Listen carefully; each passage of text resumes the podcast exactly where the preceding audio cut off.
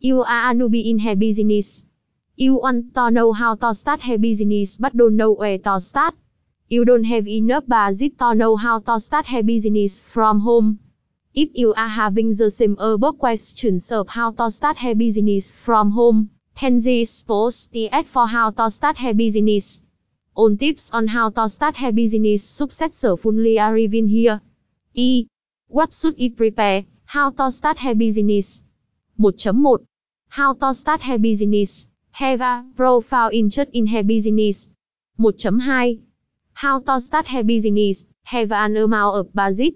1.3 How to start hair business. Have a clear target. Online business open a store. 1.4 How to start hair business. Have a detailed plan. 2. 6 secrets on how to start hair business successfully. 2.1 How to start hair business. Choose suitable time to start.